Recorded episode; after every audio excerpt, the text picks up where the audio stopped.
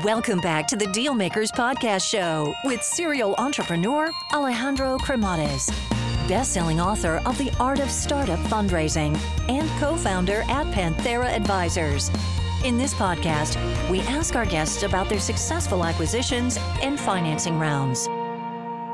Hey guys, so just a quick overview here on Panthera Advisors as I think it might be of value to you. So, Panthera Advisors exists in order to help founders that are in the process of raising capital or get their company acquired. I actually started the company out of incredible frustration because during my entrepreneurial journey, which involved building, financing, scaling, and exiting companies, I could not find a resource that was founder friendly. And I could not get the type of support that I was seeking. So as a result, I made a ton of mistakes along the way.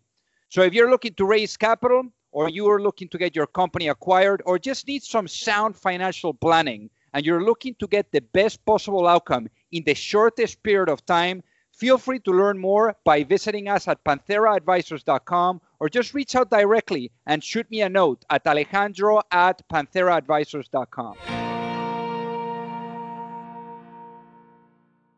Alrighty, hello everyone. So this week is uh, definitely a big one. You know, as uh, some of you may know, is the big launch of this book that I have. It's called "Selling Your Startup." It's been four years in the making, and essentially, it's a guide on what are the immediate steps that you need to take from point A to point C, so that you have full outcome. I mean, there's like over 20 founders there backing it up that have sold their companies for over 500 million each and I think that uh, you're all going to very much enjoy. I mean, the main reason why I came out with that book is because I couldn't find anything when I was in the process of the acquisition of my last company. So I said, hey, let's put an end to the madness. And that is the result selling your startup. So it's now out, available on Amazon and anywhere else. So just go out and get your copy. So without further ado, I'd like to talk about our interview today. Our guest, he's uh, he's amazing. His story is really remarkable. I think that we're going to be learning a lot from his journey. Uh, he's done it multiple times, and I think that what he's up to now is very, very meaningful, especially with everything that's going on in the world. So I guess without further ado, I'd like to welcome our guest today, Robert Piconi. Welcome to the show. Hey, Alejandro. Thank you. Pleasure, pleasure to be here. So you were born in San Diego. So how was life growing up in in Southern California? Well, it was uh, a beautiful place. Still is, I think, one of the one of the best places to live. And uh, I had a busy busy upbringing. Uh, grew up spending a lot of my free time working in uh, in a family business, but uh, that served me well later on. So so really good. That's amazing. And then obviously you maybe that uh, led you to really loving the business side of it, the know side of it, and that led you to packing up the bags and going to Notre Dame. Yeah, you know, when you grow up in Southern California, a lot of people never leave there because it's uh, such a beautiful place. And I, I really wanted to get out of the state, and uh, I, I chose Notre Dame because it was a, smaller school and Catholic schools had a good foundation in uh, in faith that I, I appreciated as well. And so, yeah, it was a, I think a very good decision. So, so why why diversified energy? What really led you into that direction after your under I was lucky enough to do an, an internship my junior year with Mobil Oil and in the UK. So I uh, I had done a year of foreign study my sophomore year, and then I had done a an internship in the summer with uh, Mobil Oil out of London, and uh, I, I, really really enjoyed that sector. That was for the um, the, the, the oil and refining side, and so uh, really enjoyed the global opportunities and working across you know multiple lines of business in a single company. A lot of a lot of learning and and global. So that's that's what led me to uh, to Amoco And obviously, there, you know, you were exposed to global projects. You shifted from the finance side to the manufacturing side. But one thing led to the next, and eventually you you then landed doing your MBA program. So so at what point did you think that perhaps doing an MBA was the right uh, the right choice for you? Well, you know, I thought I was going to do it even earlier, and that's this was back in the '90s when the uh, so the mid to latter '90s. Um, I was in my mid to just getting to my later 20s, and and I was really interested in tech, and I thought taking a break from the big corporate company would be a really interesting thing to do and sort of evaluate through you know a top five MBA program, intersect with a lot of different people from different sectors, and sort of step back and decide do I want to jump in to tech and uh, so that was a I think a major a major factor uh, for me that that led me to do that. And I was getting such a great career experience. The reason I did it later, I didn't do it till I was I entered at 29 years old, is I was getting great experiences all over the world to go and manage global projects, work in different countries in Europe, for example, after being in manufacturing. So my experience I was getting was so so great and global and managing people and advancing my career that outweighed going back to MBA school. And then I found the right opportunity in uh, in the later '90s in 1999. And shifting shifting obviously industries, you know, is not something that people would typically do. You know, after coming out of business school, they would either go back to what they were doing or starting their own business. But in this case, you actually went into telecommunications. So why making that shift? Yeah, I, a few reasons. One is I was fascinated in the late '90s and getting in, and you recall sort of the the height of telecom back there. They still call it the bubble. Uh, I think some of us that are old enough remember that. Uh, and uh, I was just fascinated by the disruption that that new technology was creating. It was disintermediating business models and companies, and it really it really taught me about speed and um, uh, and how important uh, the business models and and financing is. I mean, that was a time when VCs were financing these companies at huge valuations. So it also, you know, living through that, you you understand also that the downside of you know a, a lot of uh, euphoria in the market that leads to valuations, and when things change, boom. So I I came out of MBA school in 2000 June I graduated, and that was right at the beginning when that the market started to shake. But but I was really interested in being a part of that transformation in in technology and and how that was changing how we how we do business and, and how the world operates. And talking about um, how the world operates, I mean, you there had the opportunity. I mean, you were recruited to really run, you know, an entire company there. So I mean, how was that like? Because obviously this is a um, kind of like a different responsibility different, you know, leadership uh, skill sets to a certain degree. But I'm sure that was a kind of like a like a like an incredible, uh, I would say, wealth of knowledge that you were able to acquire. Yeah, you know, it was interesting the the move into Bell Labs and Lucent, and where I it, it was there that I I grew the career into moving from managing the, some of the large engineering groups to getting into running my own division. So I actually became for the first time the, the head and a VP and general manager of uh, one of the uh, a large business in the broadband area of networking, uh, and, and, that just opened up you know a lot of things uh, in both my career development and growth, and uh, that resulted in one of the at the time you know the largest um, telecom merger between Alcatel and and Lucent. Uh, that was a that was a big one. Um, so a, a transatlantic one, my second one actually, my career. The first one being Amoco and BP. So um, and that's what led to my my first company experience at Spirent, where I was recruited um, to actually run and be the president of a you know of a of a standalone public entity. Uh, so it was a, an amazing seven or eight years for sure. And during those uh, seven or eight years, also you got to experience being a father of uh, young children. In this case, um, you know, a fun factor for for the people that are watching and listening: eight children, and you were actually actually we're one of the first ones to probably have quadruplets you know in your region. I mean it's that that's mind-blowing. I mean they, people say that that kids are to a certain degree like startups but there is no exit and you only break even when you get to sleep at night but man wow what a journey for you yeah you know i this is a great story and uh and i'll never forget of course when you find out of course where you're expecting one child and you you're told by the doctor that uh, you not only have a a multiple, but four. But I was actually 27 years old, expecting a second child. So this is, and I was applying to graduate schools at the time to go into MBA school. I was living in Europe uh, on that one of the international oil projects. And I'll just never forget, uh, you know, when you w- when you're told and when I found out, and my wife and I found out about that, it, it going from one to five children. It was a, uh, a really big deal. And then going into MBA school and graduate school, which was always on my radar to do. Um, but still, you know, one thing I'll, I'll, share with you it was an amazing experience. I, I must say, I don't remember the first year so much. It's a little foggy after the quads were born. Uh, not a lot of sleep, but uh, uh, but I will tell you, it I, I wouldn't change a thing because it really, you know, it's it's interesting, and, and, you know, you have children as well. It really it tends to focus you and, and bring other priorities to the table, and uh, and really motivate you. I think to uh, uh, and around your purpose in life, you know, beyond what maybe some of your personal career goals are thinking more holistically about those goals in the context of a responsibility to be a father and and parents to children. And um, and yes, as you rightfully say, eight children. So uh, I think some of the people listening to this might say, wait, and then you had more. So and then, and then you had three more after the five. And yeah, we we uh, continued and and uh, had kids over the next five to seven years. But uh, anyway, it's been a fantastic experience, and I say I would say part and parcel or right along the way with uh, growing companies and businesses. Um, you know, supporting and and being sort of a leader of a family and uh, and and building and supporting uh, you know the children to uh, to be the best they can be.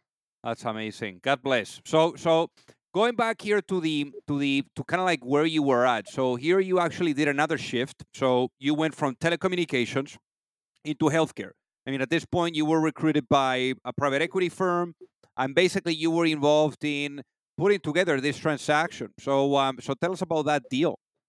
Yeah, that was my first role with private equity, and it, it was one of those where um, it wasn't a part of an initial purchase. So this was one with an asset they owned that has happenly, you know, as frequently happens with private equity. Sometimes things change, and the business needs to be revamped for growth. Um, that eventually leads to a sale of the business. So I came in, and I'd say in uh, one that had been uh, run for a little over three years, and they were looking to sort of change the trajectory, do some restructuring, and and and get the company back on a growth uh, trajectory. So I, I, really found that I loved that type of work. I, I, did that in some of the businesses in the public, you know, for the large public companies. Well, but uh, I, I, really liked the opportunity to have that be on my shoulders in in leading a, a team to go get that done and and rolling your sleeves up. Uh, and as you know, in the private equity world, it is a um, it is an EBITDA focused, you know, profitability within a certain time frame toward an outcome uh, and so it's a, I would say, a, a, higher pressure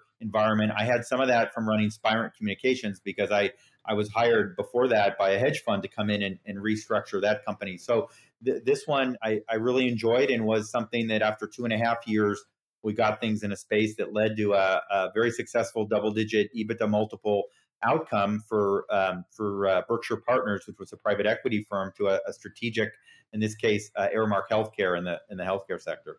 And in your case, I mean, what a what an incredible shift of, of gears and, and and segments. So you go from diversified energy to telecommunications to healthcare. Have you experienced to a certain degree being able to apply what people call institutional uh, knowledge transfer, which is where you're grabbing whatever you've learned from one industry and applying it to a new different one where it kind of like gives you an edge over everyone else. Have you yeah. have you experienced that?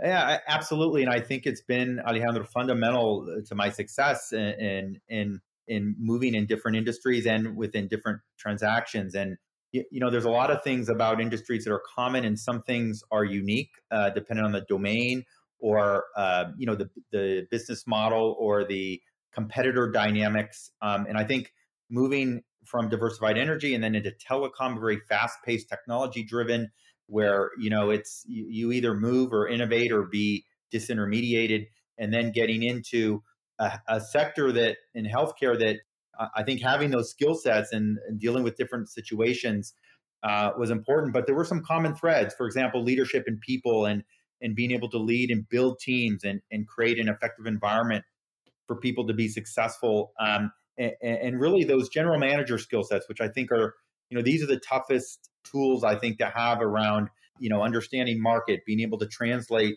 technology into real business opportunity, leading and building teams.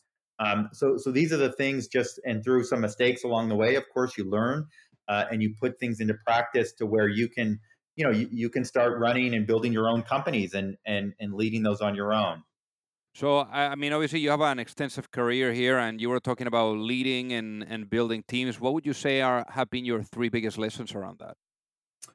I think one thing is um, is on uh, don't make assumptions. I think before um, spending the time to roll your sleeves up and get into the details. So I think one is as you're entering new situations, I think it's important to take the requisite time to listen and not speak.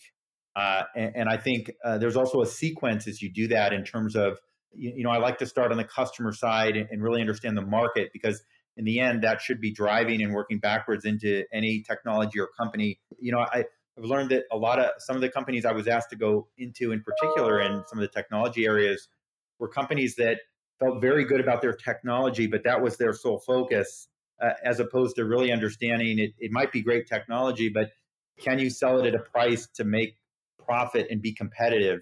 So I think I think those things around assumptions are important. I, I also think in terms of learning, there's a um, there's a time frame uh, that you have to take action. So one of the things I've learned in the hard way is, you know, I as I build teams or as I took over teams, I saw some things and my gut told me, you know, it's not going to work with this individual, or you know, it's you know, it's someone that may have been with the company a long time, and so.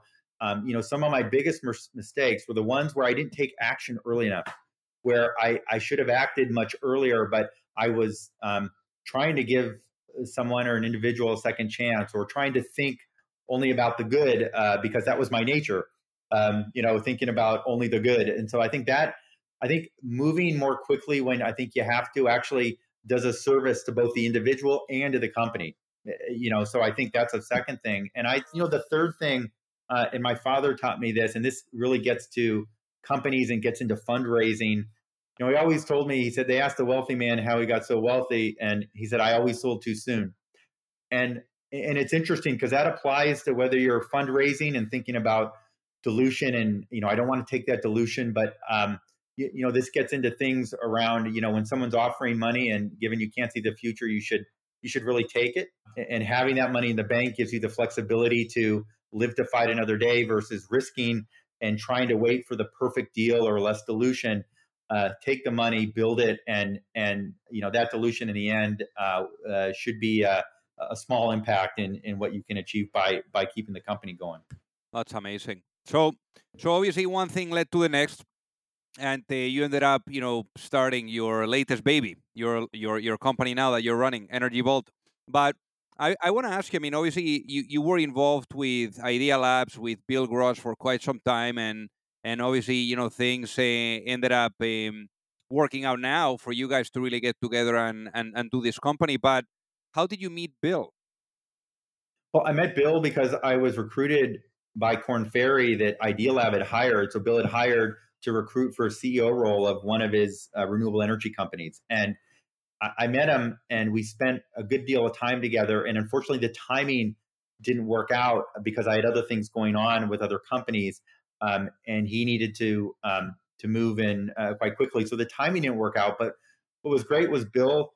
Bill stayed in touch. We we really hit it off, and he really appreciated. I think you know the the the, the things that I thought about in running a company versus where he focuses in ideation and um, and, and, incubation of new ideas uh, versus the you know taking something along to actually decide that this should become a company and we should go try to build it. And Bill uniquely has been very successful. Idealab, um, about a third of the 150 companies he's created, has either been sold to a strategic or um, or gone public. And, as you know, in the startup world very well, Alejandro, that's a that's a great record where one third of your companies actually have that outcome. So I really uh, appreciated staying in touch with him over the years. He he bounced ideas off me, and when it came to energy storage, he I'll never forget it uh, Bill called me and he said, "Hi, Rob, how you doing? Um, I don't know where you're located right now, but I have this penultimate new idea for energy storage, and I want you to be the CEO."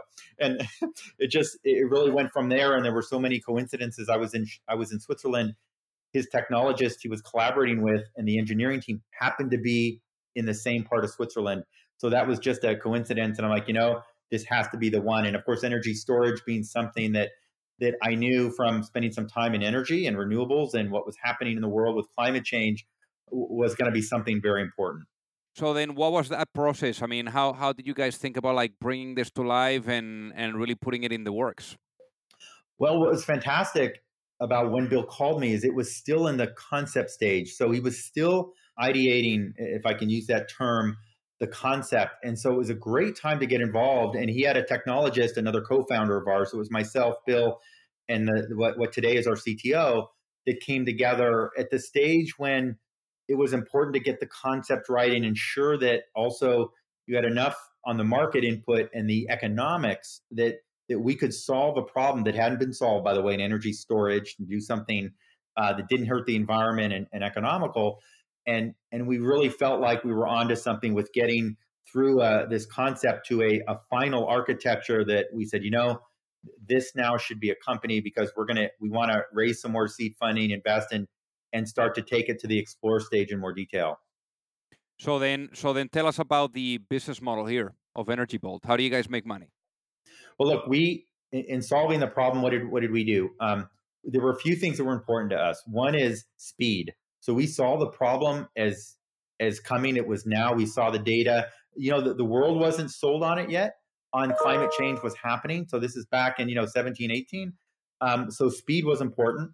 Secondly, it was really important that we that we solve this economic equation. Meaning for us, that meant um, having something that when you can combine it with renewables that are intermittent, so wind and solar, if you really want to replace baseload power from fossil, you need to be able to have baseload predictable power. And since wind and solar is intermittent, you need storage. And when you combine the cost of wind and solar, which today is super cheap, much lower than fossil, but but storage is costs a multiple of four or five, right? Uh, of that, you, you need something when you add that equation of renewable plus the ability to store it and therefore deliver it on demand that has to be competitive with fossil fuel. And there was nothing even close. So for us, the second thing was economics. And the third was the environmental and sustainability. We didn't want to create anything in creating energy storage that was going to hurt the environment at the same time, like we see with some other like chemical battery technologies today. So so that's how we we focused there. Um, we were able to balance and use our innovation um, to get something ultra low cost, for example, not using concrete, leverage something that's proven 90% of all energy storage today is is these large hydroelectric dams, so gravity, so pumped hydro.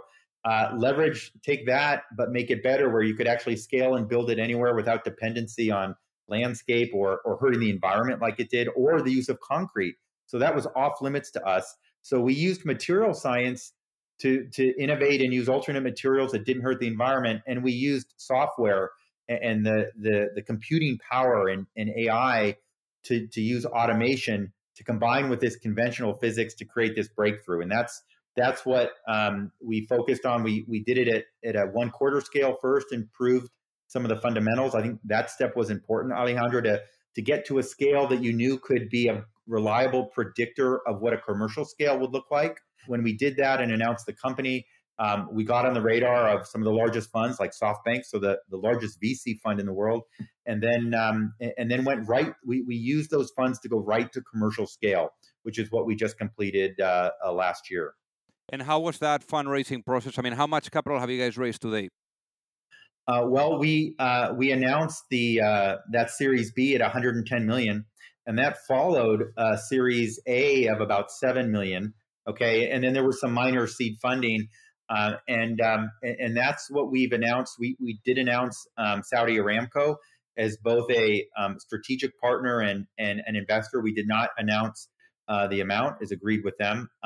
But um, but but essentially, those were the the public announcements and uh, as uh, as you might understand, energy is such a massive market, and this problem of getting renewables that you can store and to replace baseload, given you know all these events we're seeing, and we saw Texas last year, and people lost their lives.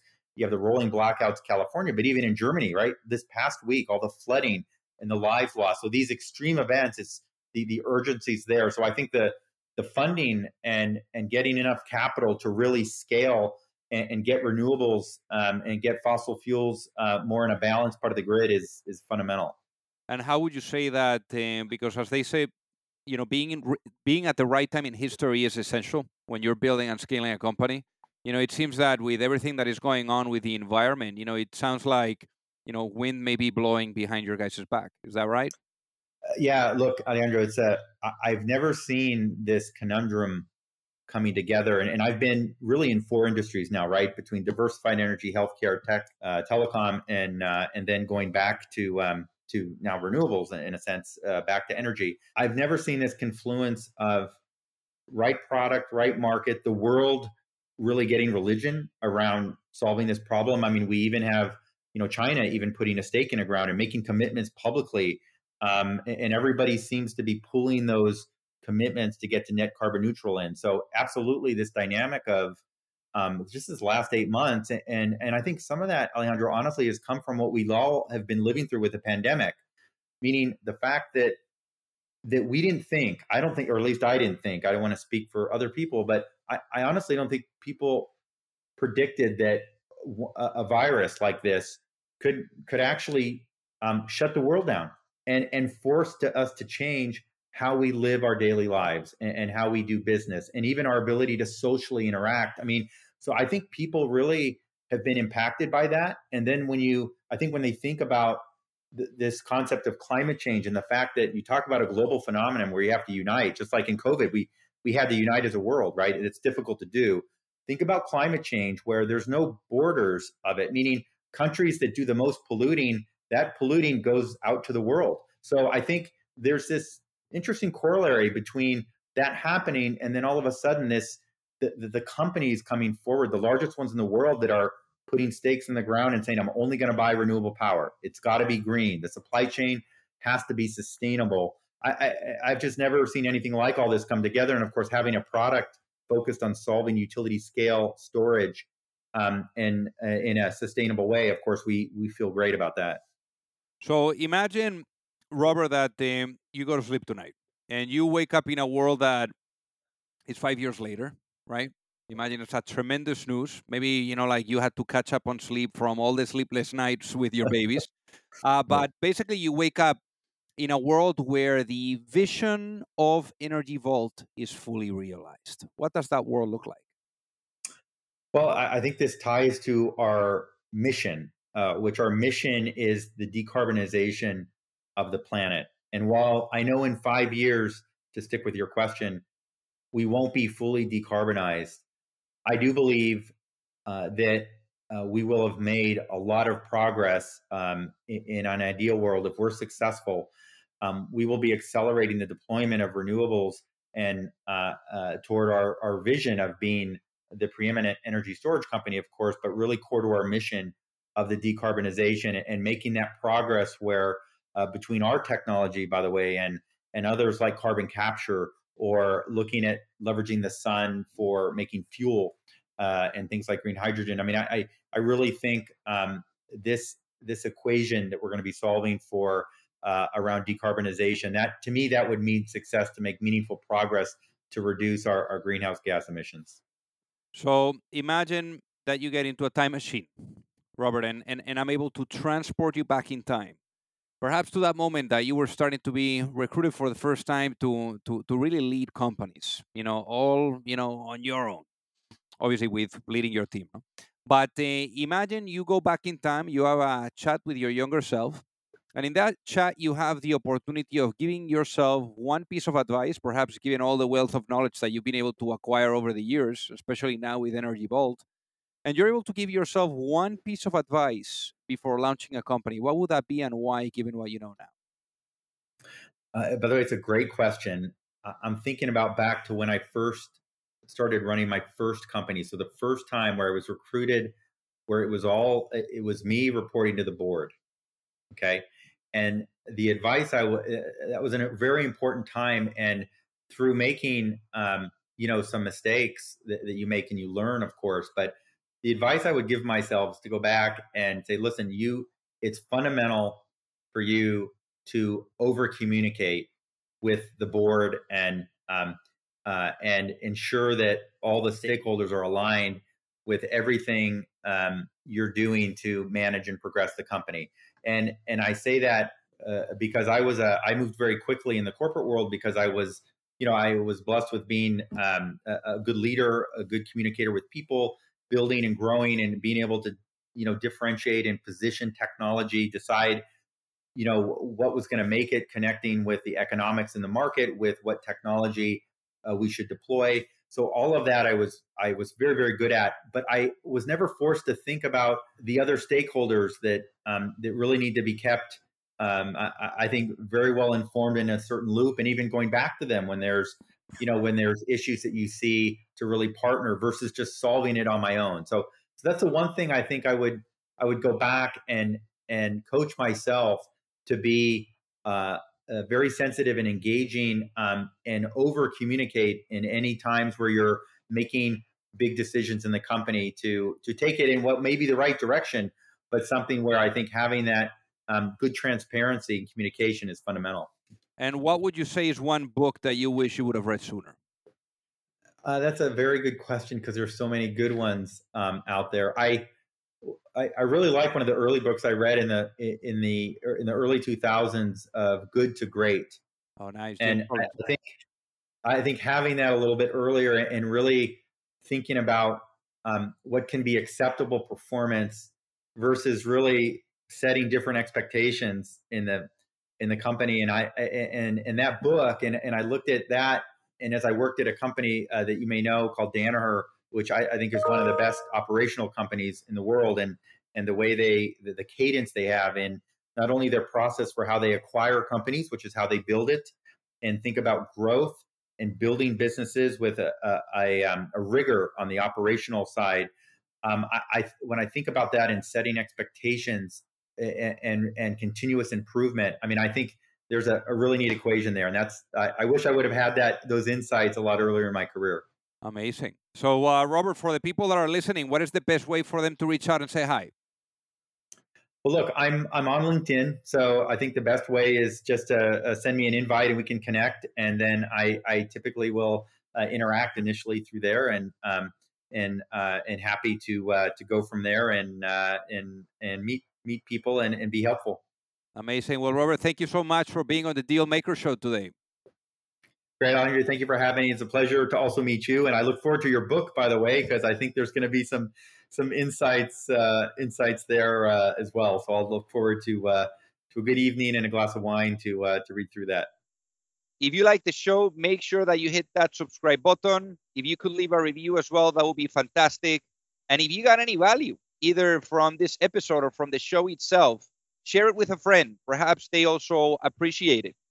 So also remember that if you need any help, whether it is with your fundraising efforts or with selling your business, you can reach me at alejandro at pantheraadvisors.com.